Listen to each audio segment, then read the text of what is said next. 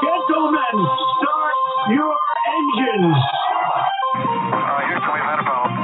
Mr. Gorbachev, tear down this wall. The only thing we have to fear is fear itself. I'm not a crook. If you like your health care plan, you'll be able to keep your health care plan.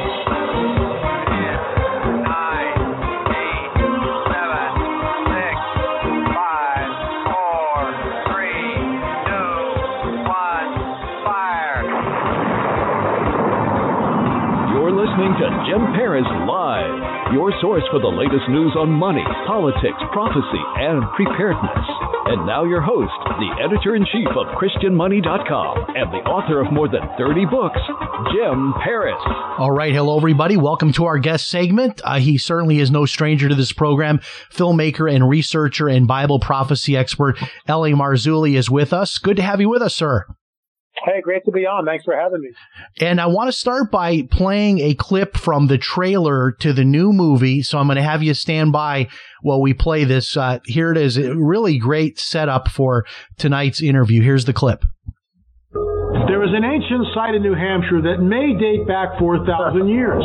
It is called America's Stonehenge.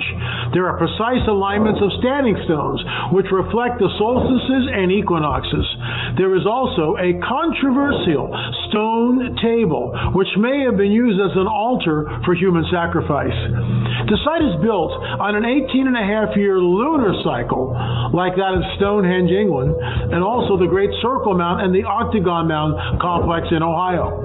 At America's Stonehenge, massive stones were fitted together to create this mysterious site, but whoever built it seemingly abandoned it. You will see just how incredible this site is as we reveal what appears to be a deliberate and orchestrated relationship to Stonehenge, England, as well as other megalithic sites around the globe. Journey with us as we explore America's Stonehenge. Wow, that's uh, really riveting, and and of course we're only able to share the audio, but the video is is really incredible, almost like you're at the movies. Um, and uh, I always enjoy everything that you do, and, and this movie is called. Uh, this is the number four on the Trail of the Nephilim. Is that right? Yeah, correct. Number four, uh, America Stonehenge, the Canaanite connection. And what we discovered there was it rewrites history. Now, I make a statement like that, Jim, and, and you know, the scoffers scoff and, and they're entitled to do that. That's their job description. But it does rewrite history. And, and we've got proof. I mean, that, that stone that was found uh, decades ago underneath a collapsed chamber at the site in New Hampshire, America Stonehenge, had writing on it. No one knew what the writing was. And it lay in the museum there for basically 11 years till Dr. Barry Fell, Harvard professor, came in, uh, and he looked at it and he said, I think I know what that is. He deciphered it. And basically it says to Baal of the Canaanites. It was a dedication stone to Baal of the Canaanites. Now, with all due respect to the Stone family, they don't, they didn't know about the Nephilim and the biblical significance of that. When I heard that, I, and it's, it's actually in the film. Uh, you can, you can, I, I'm filming Kelsey Stone. He's leading me around the museum. I've got a handheld uh, Osmo camera and, um, he comes up to this display case. Well, what are these, Kelsey? Well, these are the stones with inscriptions. Oh, okay. I have no idea what I'm about to hear. Well, what does this one say? And he goes, Oh, this is a dedication stone to Baal of the Canaanites. And you hear this long pause, and I left it in the film. You don't see me, but, but I'm, I'm filming. And I go, What did you just say? I can't even believe what I'm hearing. And he starts to chuckle kind of nervous, and he goes, Yeah, to Baal of the Canaanites. And I go, To Baal of the Canaanites? And then he tells us about Dr. Barry Fellham. And then we, we sit down with the stone and, and we go over exactly the discovery, where it was, how it was found, who deciphered it, the 11 years it lay in the museum. No one knew what it meant. It rewrites history. More than that, and, and we're going to show this in part two. I'm actually in post production on part two. Um, and we're, t- I think the rough title for this one is America's Stonehenge, the Axis Mundi, the center of the world. Because what, what Dennis, there's, there's Robert Stone, who was uh, Dennis's father, so he was the original. He was the one who preserved the site, found the site, and bought the site.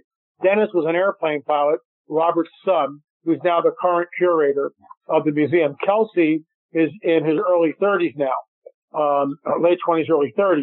So he's third generation. And the rough, Dennis shared with us something which he basically has been kept under the radar and didn't share with other production companies. Go figure why he gave it to us, but he did. And it's in the film and it's absolutely mind boggling. It's mind boggling, which is why we call the film the act, you know, America Stonehenge, the Axis Mundi, the center of the world. Because what we discovered, and this is the work of Kelsey Stone, and I'll, I'll tell you this much I can tell you, but this has already been covered. It was in my book, Armor Trail of the Nephilim. And this alone should have every single archaeologist making a beeline to the site. But of course, they won't do that. Oh, it's just a coincidence. Well, Kelsey Stone is a college student and he goes on Google Earth from the center of their site, the center of America Stonehenge in New Hampshire. And we know, and, and Kelsey knew that the summer solstice sunrise would come right over this one menhir standing stone placed about 100 yards away from the center of the site. Roughly 100 yards. It's probably a little less than that. And so Kelsey drew a line on Google Earth. This had never been done before. No one knew, you know, who, who knows what this, where the line's going to go.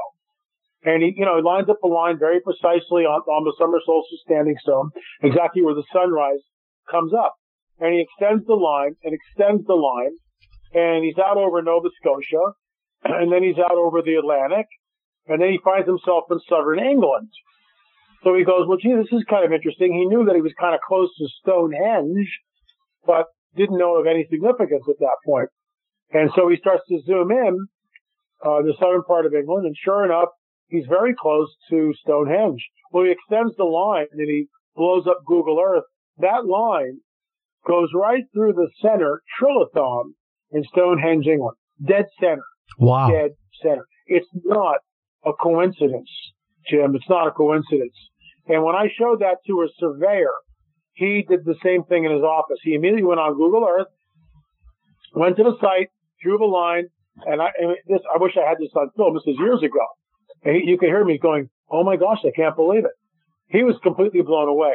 This information lay hidden from the peoples of the world, except the occultists and those who knew, for basically 4,000 years. No one knew about it until Kelsey Stone. But there are other alignments, and that's what we're going to show in the film. Uh, it's it's astounding, uh, and it's right here in New Hampshire and it is a 4,000 year old site, and the alignments are incredibly precise. And the only way you could do a, a connection between the site of New Hampshire, America Stonehenge, and the site in England, Stonehenge, England, would be to triangulate it from the air. In its advanced geometry, you've got to account for the curvature of the Earth. Uh, with all due respect to flat earthers, um, it, it, the Earth isn't flat, and you have to account for the curvature of the Earth in order to wind up in Stonehenge, England. Uh, all pilots, and Dennis Stone, Kelsey's dad, is a pilot. He will tell you in order to go from point A to point B, you've got to account for the, uh, equate or account for the curvature of the Earth and figure that in your equation. Otherwise, you're going to wind up miles, hundreds of miles away from your destination. So when you look at this, this goes back to the biblical narrative. Who is the prince of the power of the air?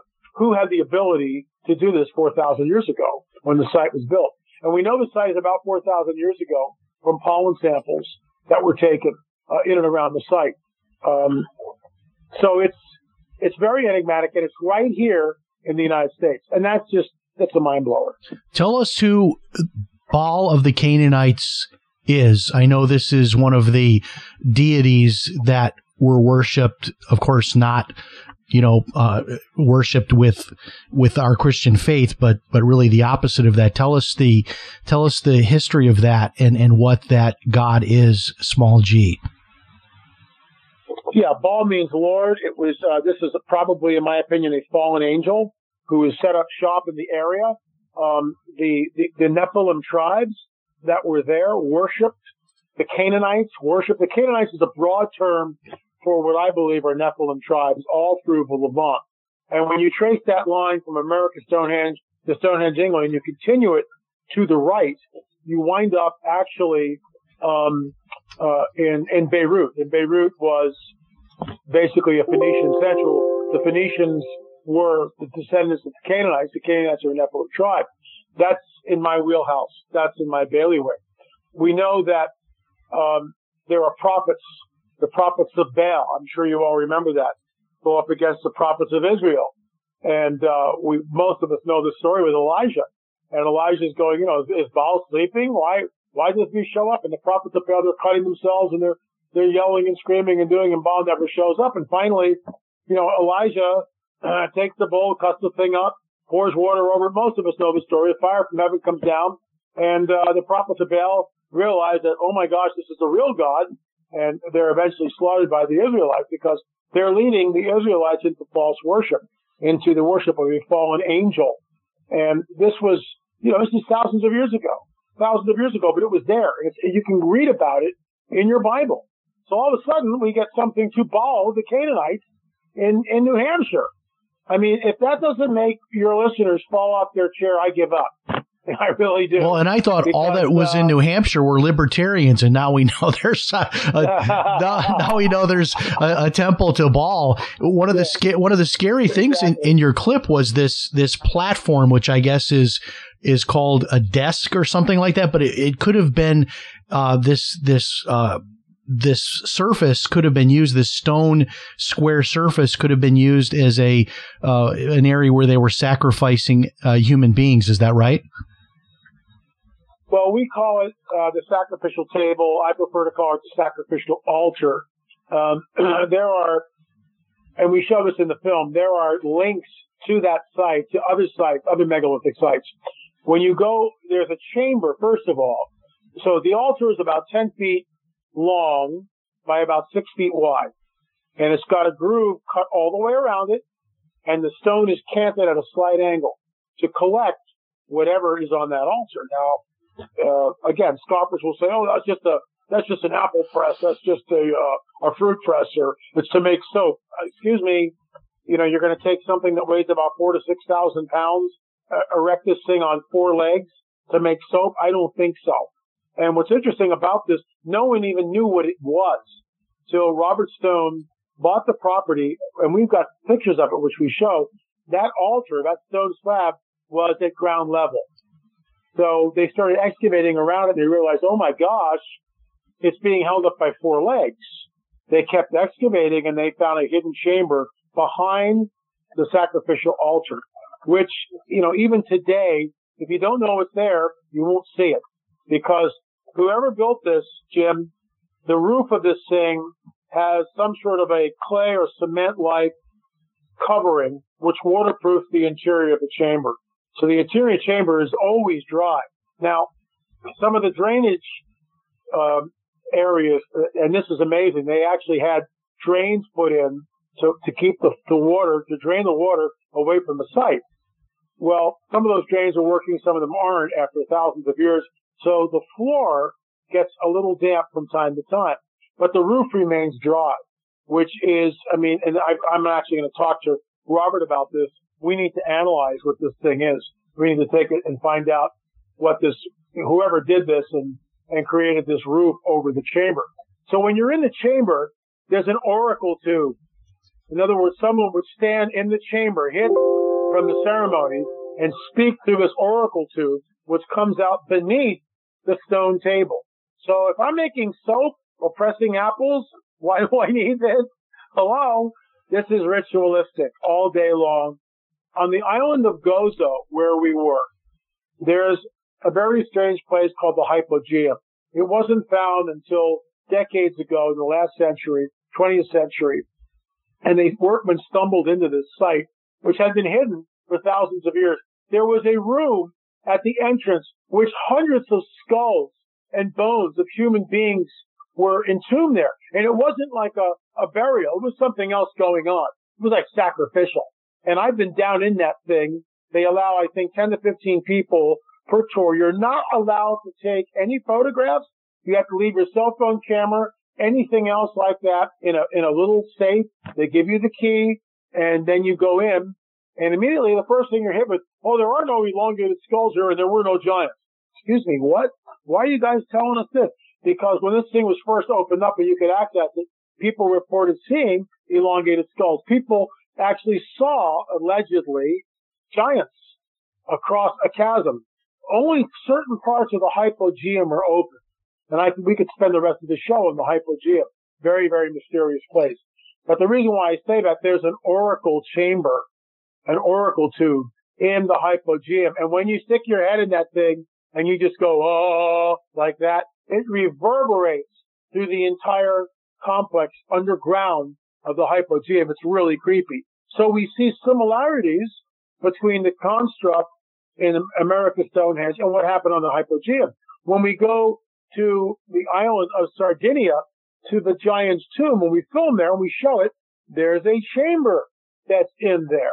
Very similar to the chamber, hidden chamber, right next to the oracle chamber, which uh, is long enough to have someone lay down in. Why is that there? Why is it there in New Hampshire? Why is an identical same type of a chamber all the way over thousands of miles away in the island of Sardinia? This, in my opinion, is all Nephilim architecture. It speaks to the fallen angel technology. It speaks to this lost history that was in place. And you know what, folks? You got to understand. Most most Christians don't really understand the conquest of Canaan. They just figure that well, you know, God just decided to kill all the Canaanites because they were really bad people. Well, they weren't. They, they were, they were hybrid entities. They were crossbreeds. They were half-breeds between fallen angels and the women of earth, creating a hybrid known as the Nephilim. The Nephilim were there. We were like grasshoppers in their sights. The Rephaim, the Anakim, the Zamzummim, the Emims, all names, and they all have like, uh, these different names to, I believe, um, point to perhaps different genetic characteristics. Our work on the elongated skulls in Peru, Jim, gets all into this. That's number six, the DNA evidence, and that's coming out. It's actually finished, but I'm waiting till I get part two of American Stonehenge before I release that. We are on the trail. We are discovering, exposing, this is our mission statement, exposing the deception of the prince of the power of the air and heralding the return of the king, Jesus. And I believe uh, he's at the door. I really do with everything that's going on. And for those just tuning in, our guest during our guest segment here is L.A. Marzulli. Of course, you probably recognize the voice. And if you'd like to find out more about his films, you can go to lamarzulli.net lamarzulli.net. And LA, give us an update on, uh, I guess you, we, you were with us and you, you're no longer on Vimeo. We get that. But then there's a transition to another site where you're still able to make available, uh, the movies for streaming. Tell us about that. It is. Thank you so much. I appreciate that. Uh, we, we signed up on uscreen.tv, but the site is accessed through my website. So it's streaming like streaming, streaming.lamarzulli.net, streaming.lamarzulli.net. You can rent all four DVDs for under $12. So we've lowered the price because of the, the Wuhan virus. People are sheltering in place, yada, yada, yada. Um, if you were to buy one DVD, DVD is 20 bucks. You can go to the site and buy the DVDs. Some people like to have that in their collection, but you can stream it um, on the site, and I, we're not going to be taken down there. Streaming.lamarzulli.net, streaming www.lamarzulli.net, and it's uh, we're up and running, and we've had hundreds of people access the site and stream it already. And uh, I think it'll blow people's minds. Is this a fairly new site? I, I, I keep I've been saying this for years that Christians and conservatives we've got to get some alternatives in place because of what's happening with social media. It is getting more and more restrictive. For example, I got two strikes with Facebook for simply posting that I, that I think that I got the COVID-19 back in February. So apparently you can't say that, that, that you can only have had it since March. But now we're knowing from the science that people may have had it as far back right. as as uh, as November, and and they have these fact checking organizations which supposedly determine what the truth is and and they claim that they don't censor any opinion pieces And the two posts I shared were both opinion pieces about people saying Yeah. that they had uh, gotten this earlier and that it very well could be the case. And I also posted that I think I had it uh, back in February. So this new site is this that you're with? Is this a site that sort of heralds the the freedom of speech, and you're not expecting to have any trouble with them? It, it does. Um, when I and the reason that's the reason why we went there because they don't care what we put on there. I mean, obviously we can't put you know pornography or something crazy like that, which of course we would never do. Where you can't really have major hate speech where you're yelling and screaming about killing people or something like that. And that's, I mean, that's I get that. Uh, nothing like that should exist anyway. But what we're looking at, and to, to your point before you had me on, I was listening to some of what you were saying, and what we are looking at is the takedown of our Constitution, our First and Second Amendment rights. The Second Amendment will follow soon. If a Democrat gets in, no matter who it is, um, and I believe Biden will never never make it to the election. Um, watch watch Hillary Clinton, maybe with one of the Obamas as vice president, which will be a shoe-in ticket.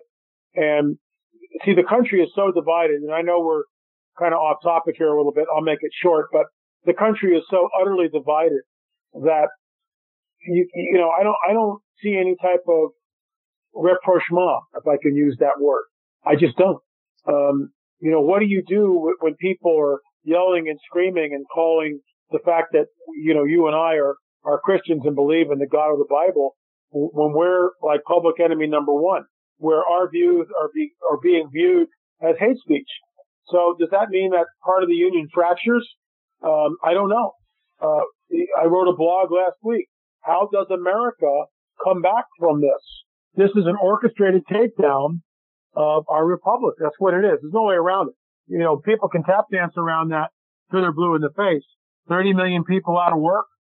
Probably one third of the businesses who have, have, uh, were forced to shut down will not come back. And this begs all sorts of questions like, why is Walmart allowed to stay open and mom and pop business store isn't? Why is Home Depot, which gets, let's say at an average between two and 3,000 people a day going into their stores anywhere, and you can't have a beauty salon, which probably has 50 to 100 customers a day? Why is it that at all these places, the goofy little, you know, machine where you stick your stupid credit card in or Home Depot card or whatever card, right? I mean, that's never clean. And sometimes it is, but most of the time it's not. So how do you know the guy in front of you or the guy in front of him or the guy in front of that guy didn't have the virus and he didn't know and he's touching the, the stupid thing with his credit card and writing and pressing the buttons? Are you kidding me? But we gotta stay six feet apart. This whole thing, look, the virus is real, I get it. But it's a man's agenda and the fact that Dr. Fiasco and Dr. Brickhead, with all due respect, I mean, these people came in and completely, completely collapsed our, our entire society, society, completely collapsed. And then you get Dr. Fiasco saying, well, you know, maybe sheltering in place may, may cause irreparable. Yeah, this guy. Yeah, this guy uh, has been all over the map. go. This this Fauci guy, All and all of map. his predictions have been wrong. Yeah. I don't know where he draws any credibility from. But well, the one thing I've been saying this for for months now. I think we're on the the cusp of of some kind of a, a civil war because I, I think to myself, what would happen? Uh, okay, it's it's election night. And Trump is reelected. We know what happened the last time. I mean, people literally Yeah. had convulsions. The, the, the news media couldn't believe it. They were speechless. Uh, now they were, of course, shocked that he won because all the polls said he wouldn't win, but the same thing's happening again. They're saying that Biden is up by 11. This guy can't even complete a sentence and they're saying he's up by 11, which I don't believe that for a minute. Uh, what, what do you expect to be the reaction on election night this time around? Do people get their torches and, and pitchforks and start, you know, running into the streets? I mean, uh, I don't know how some of these people Well- can actually stand to see Trump go for another four years. Well, I mean, here's here's the deal. Let let let let's look at both sides of the aisle. If Trump gets elected, which I don't think he will, because they're already talking about mail-in ballots and ballot harvesting and all this nonsense. I mean, that's that's what happened uh, in California, specifically in Orange County. Oh, we just found all these other voters. You can't have that. And of course, isn't it? It's right out of Saul Alinsky's playbook. Accuse the opposition of what you're actually doing. So they're actually rigging the election with their stupid write-in ballots, which is absurd. You got to show up at the polling place. You got to have a driver's license and some kind of ID. And if you don't have that, then you can't come in. If you don't register, then you can't stink and vote. But the Democrats don't want that because they know the illegals will vote Democratic. It's just like Joe Biden standing up last week and saying, you know, uh, you know, if, if you don't vote for me, you ain't black. I mean, are you kidding me? And of course, the media basically gives that a pass. Can you imagine if Trump had said something like that? You know, the entire world would burn down. Are you kidding me?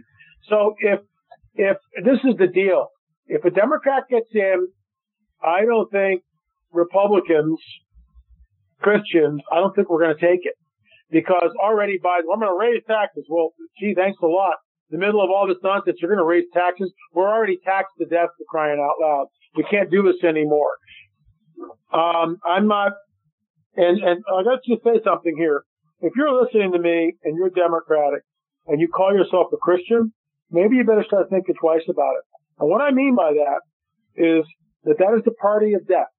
All you got to look at what uh, Governor Cuomo did in New York.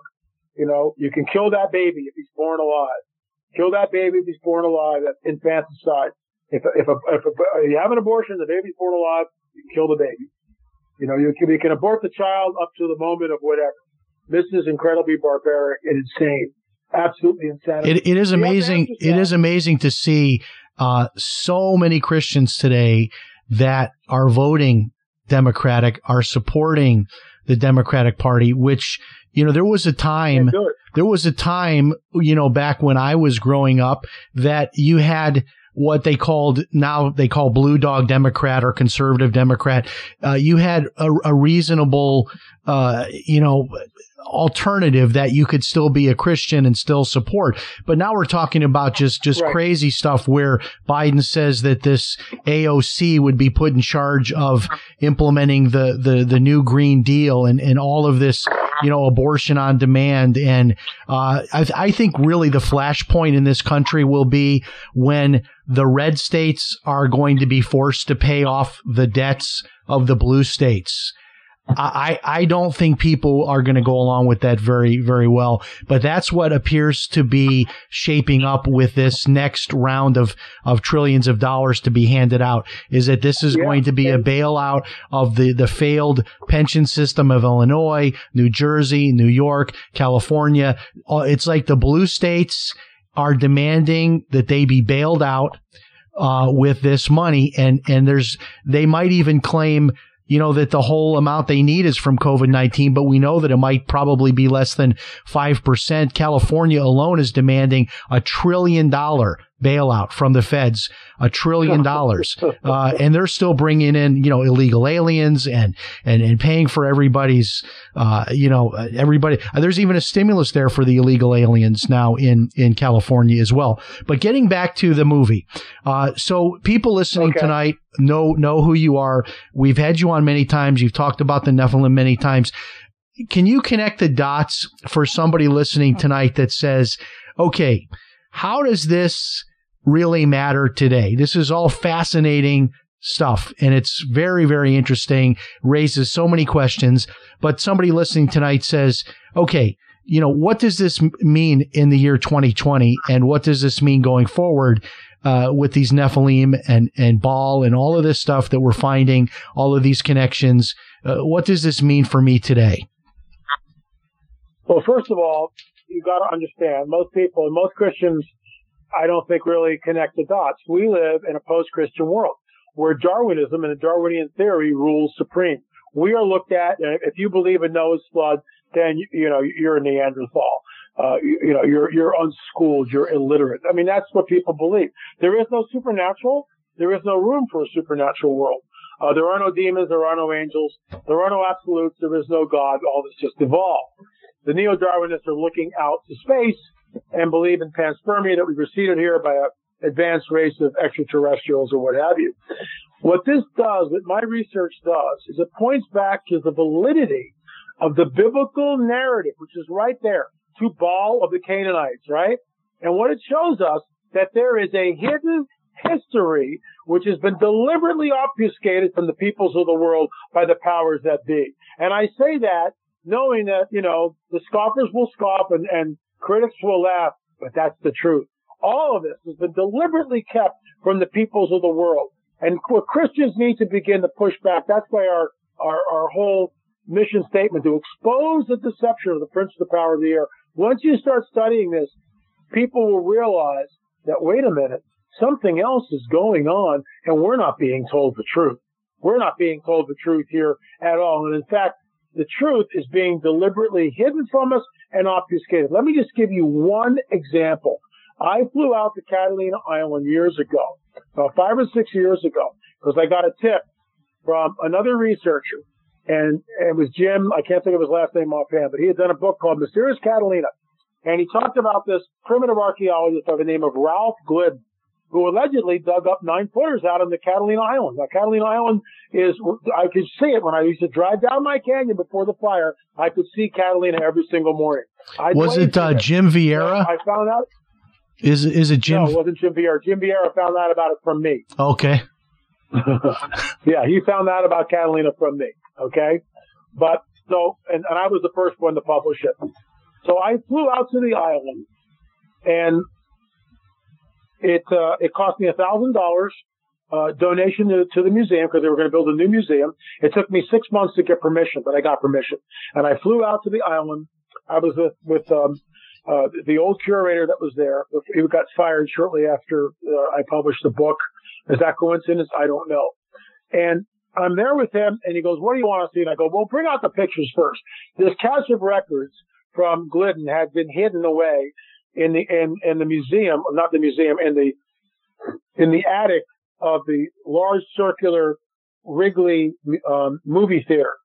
And so the former curator was up there and rummaging around one night while because that was part of his job. He would run the museum by day, and then two or three nights a week he'd run the film, run the movie theater. So you know he's seen the movie, doesn't have to watch it again. The projector's running. He's like rummaging up in the attic, looking at what's up there and he finds his trunk and lo and behold, it's this cache of missing records from Ralph Glidden, which have been missing for decades, decades. And this, this made the front page of the LA Times. So I go out there and I'm in the museum. It's, it's after hours. I'm just there with, with the curator and I've got my camera, uh, and, and I, everything is set up and he brings out these pictures. I find pay dirt, Jim, within a half an hour. I found this one picture where Ralph Glidden is standing in a recently excavated grave, leaning on a shovel. In front of him is a very large skeleton in situ. It's not a disarticulated bone pile. It's like skeleton in situ. It's like right there. I had it analyzed by three people. I published it in my book. Uh, it was a nine footer. Jim Vieira, I told him about it. Um, and he went out there with the History Channel and they eventually had me come on uh, the, the last the last show in Search of the Lost Giants and present that, which was really great. And Vieira was in one of my films. So even though we've never met, I consider him a friend. So the bottom line is this. We publish it in the book. It goes viral. All right. I'm on all sorts of shows talking about this, revealing the picture. So the, Richard Shaw, who was a produ- producer and director of our Watchers series, I was a co-producer. We fly out to Catalina because we want to go see the museum again. So they've got this big display of Ralph Glidden. We get there, the very picture that I discovered in the archives and published and had analyzed is now blown up. Like it was like a five by seven. It's now two feet wide by 18 inches high. It's there on the wall and underneath it is this whole hit piece on that, that Ralph Glidden was little more than a grave rock. Well, guess what, Jim? This large skeleton is cropped out of the picture. It's no longer there. It's wow. just Ralph Glidden on a shovel. They cropped the large skeleton out of the picture. And remember, the curator that I was with, he got fired, John Borgino, and there's a new curator there. And I asked her, I said, well, who gave you this picture and why did you publish? Why did you crop the skeleton out of the picture? And I've got my book on the trail of the Nephilim with me that's got the published picture that we analyzed. And so Richard holds it up, you know, underneath the picture and we snap that and that became uh, part of our Watchers and that went viral. That's all of my intellectual property, all of our discovery that we made. So the question is, why does the museum go out of its way to take the picture and crop the giant out of the picture? That's called damage control. What's interesting, in the new museum, they have the picture blown up even bigger. It's now four feet high, three feet wide, something like that. I'm actually standing next to it. But the skeleton is now there, but there's not a word about how big it is. No one says a thing. No one says, you know, L.A. Marzulli was here, had three different researchers uh, analyze it. It's basically right around nine feet. It's a giant.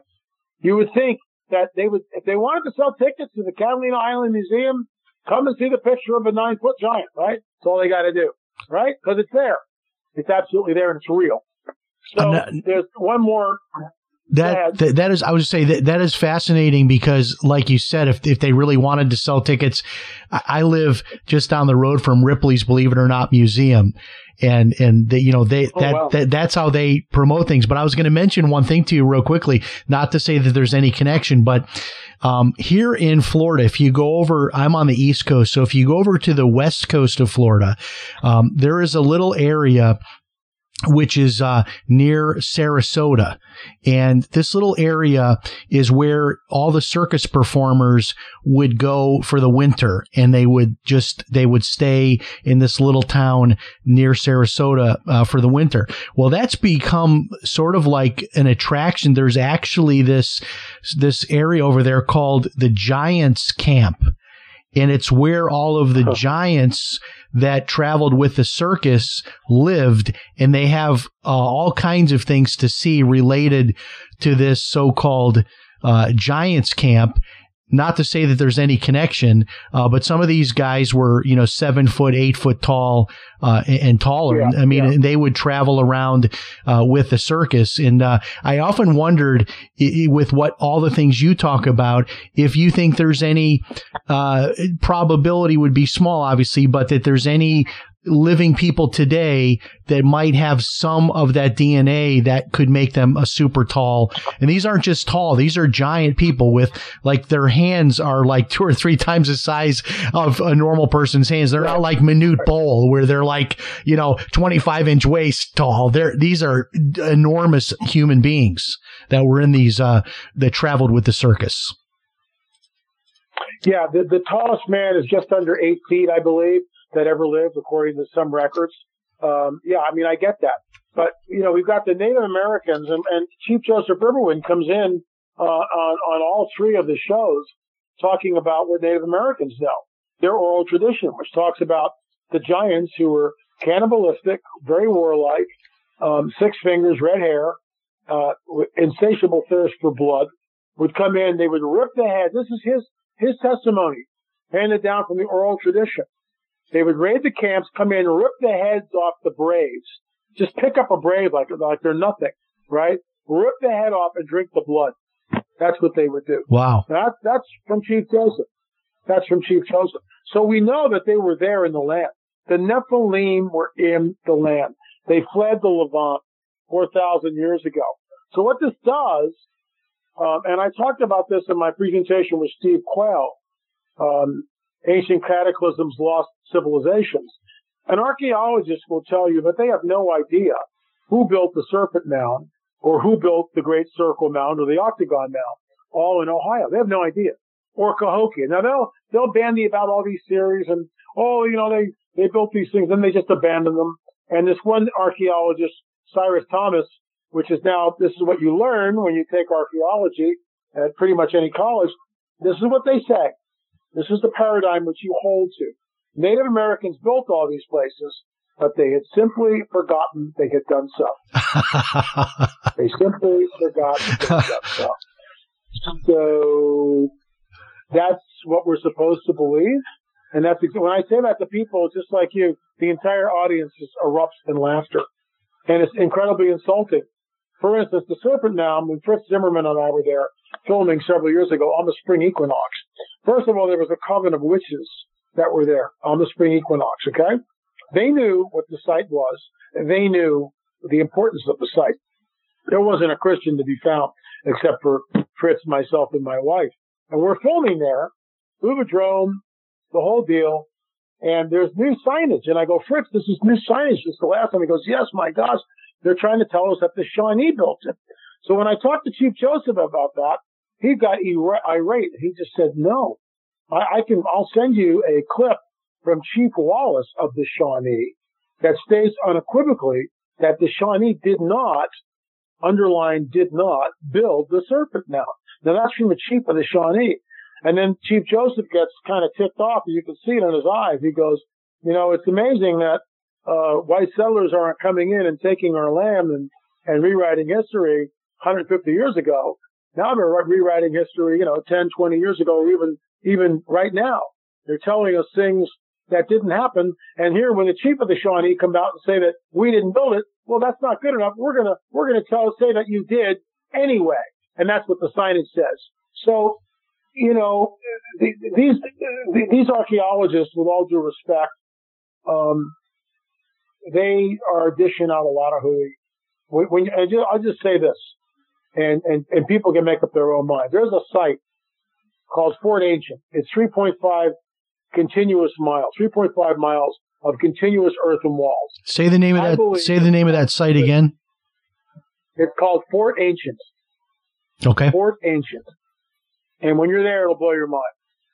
It's 3.5 miles of continuous earthen walls. Some of these walls were well over 20 feet. There are all sorts of astronomical alignments. When we were there, again, on the spring equinox, we were at the gate, at the main gate to the complex. There's now a road that goes through it. So the road's really straight. So Peggy, my wife, stands out there. She's got this whole um, celestial thing on her on her cell phone, and she opens it up and she points it to the gate. Right over the gate on that day, dead center is the serpent constellation Hydra, the serpent Hydra.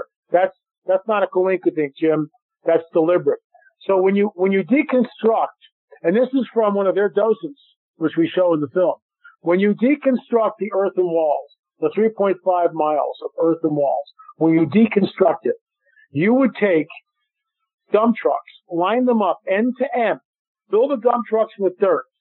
So you say, well, okay, LA, well, how many, how many dump trucks? Well, how about we can't count them because it's 200 miles of dump trucks end to end. 200 miles, Jim, of dump trucks end to end. And we're supposed to believe that Native Americans did this, and the six months out of the year they could dig with clamshells and the shoulder bones of deer and these primitive tools. Well, we're not buying it. And again, they don't know who built it. They call them, oh, this is the Hopewell culture. They just make up a name. Hopewell was a farmer. They have no idea who constructed the Serpent Mound, who constructed the Circle Mound, or the Octagon Mound, or Fort Ancient. They have no idea. None. Now, Native Americans use some of these sites as, as secondary burials. I get that. But the Native Americans say it was here when we got here. It was here when we got here. Wow.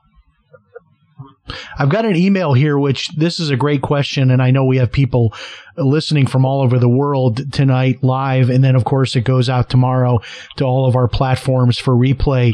Somebody's asking, they, they're at your website and they say they see so many things available. If somebody is new to LA Marzulli, what should they start with? Like, do each of your books and videos sort of stand alone or do you have like a, a path for people to take that are getting started learning from you? Uh, if if you really want to jump in, I would read the Cosmic Chess Match. The, the Cosmic Chess Match is really out. It, it's actually there are some churches that have used the book on like Wednesday night Bible study, which is a real honor for me.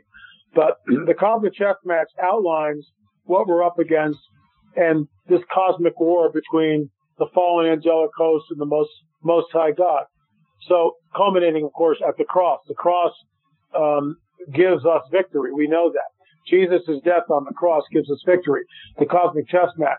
Uh, all of the Watchers DVDs are standalone. The two DVDs on Fatima are about the alleged apparitions. But the On the Trail series, there are now four um, offerings, four films in that series. So if you're interested about what we're talking about, where it's all from those first four films. Number five's coming out. Number six is done. Seven's on the storyboard.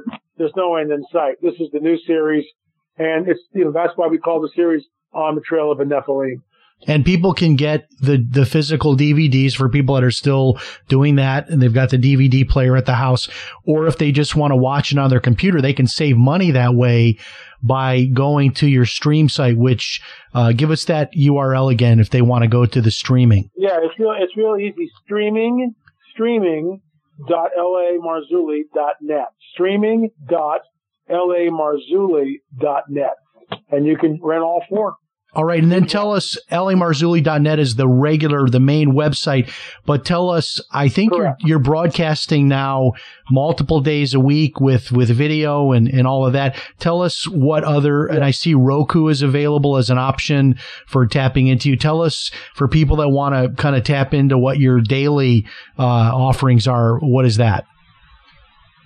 Basically, right now it's only on YouTube, which we're kind of uh, a little afraid of because people are being ousted from YouTube for who knows what. But um, that my YouTube is just L A Marzulli, L A Marzulli. We've got over 118,000 subscribers, and um, you know we we've been doing one program a day uh, since COVID-19. We'll probably continue doing that even after this uh, scamdemic is over. Very good. And the website is uh, lamarzulli.net. There's a blog. There's a tremendous Correct. amount of uh, information here. Any any big speaking engagements or public appearances, or is all that canceled due to Dr. Fiasco? well, uh, you know, we were supposed to be at, at uh, Steve Quayle's conference last weekend, and that got blown out of the water. So you can you can still stream it, and Steve, uh, it, Steve has that available. Gen6.com, Gen6.com, and you can uh, you can stream that. And um, uh, I spoke for an hour and a half, pre-recorded it right here in my studio with a green screen, and um, Dr. Michael Lake, Steve Quayle, Celeste Solum. We've been making the rounds on a lot of different shows. Derek Gilbert, Dr. Michael Lake. So um, there's some really, really great information in that conference. Ancient Cataclysms, Lost Civilizations was uh, was was my topic, and you can still download the live streaming. But all the conferences are shut down. Everything is virtual. Um, the, the next one that I know about will be ours in Ohio on September 18th, the Nephilim Again conference on September 18th in Ohio. You can go to our site, nephilimagain.com, and you can order tickets for it. Right now, it's a go. We're believing that we're going to be there. Also, uh, Prophecy Watchers Conference uh, comes up in October. So that's that's what's going on right now. Everything's virtual. Very good. Good to have you with us again, sir. And uh, we encourage people to uh, support what you're doing and, and, and buy the videos. And and uh, if you're somebody that did have the Vimeo passwords and all that, uh, LA, you said you're making good on that by setting them up on the new Absolutely. platform to be able to still access Yeah. what they've already paid for. Correct. Absolutely. And they can just reach out to you through the website uh, if they need that help. L.A. Marzulli, thank you so much Thank for you. being with us, sir. Great to have you with us. Thanks, Jim. God bless you. Appreciate it. God bless you. And I see we've had we have some people holding. I know some people wanted to get on and ask questions, but uh, I didn't really have that planned for tonight. But uh, we will be doing some Q and A uh, with some of our guests coming up soon. And I'm also looking at doing something, maybe another show each week. I'm thinking maybe Wednesday night, where we'll do it every so often. Maybe not a regular show, but every so often we'll do a Wednesday night at say nine o'clock and just do open lines and let people call in and share what is on their mind. And I know a lot of people have their own opinions and ideas about what's going on. I certainly don't have it all figured out. And uh, I always say those of you listening are much smarter than me. So I love the opportunity to open up the phone lines and let you uh, share the airwaves with me and we can all learn from each other. Thank you so much for joining us. Great interview with L.A. Marzulli. I hope you'll be back with us next week as we talk about angels with our special guest, Ellie Anderson. If it's Sunday night, it's Jim Paris Live. We'll talk to you next time. So long, everybody.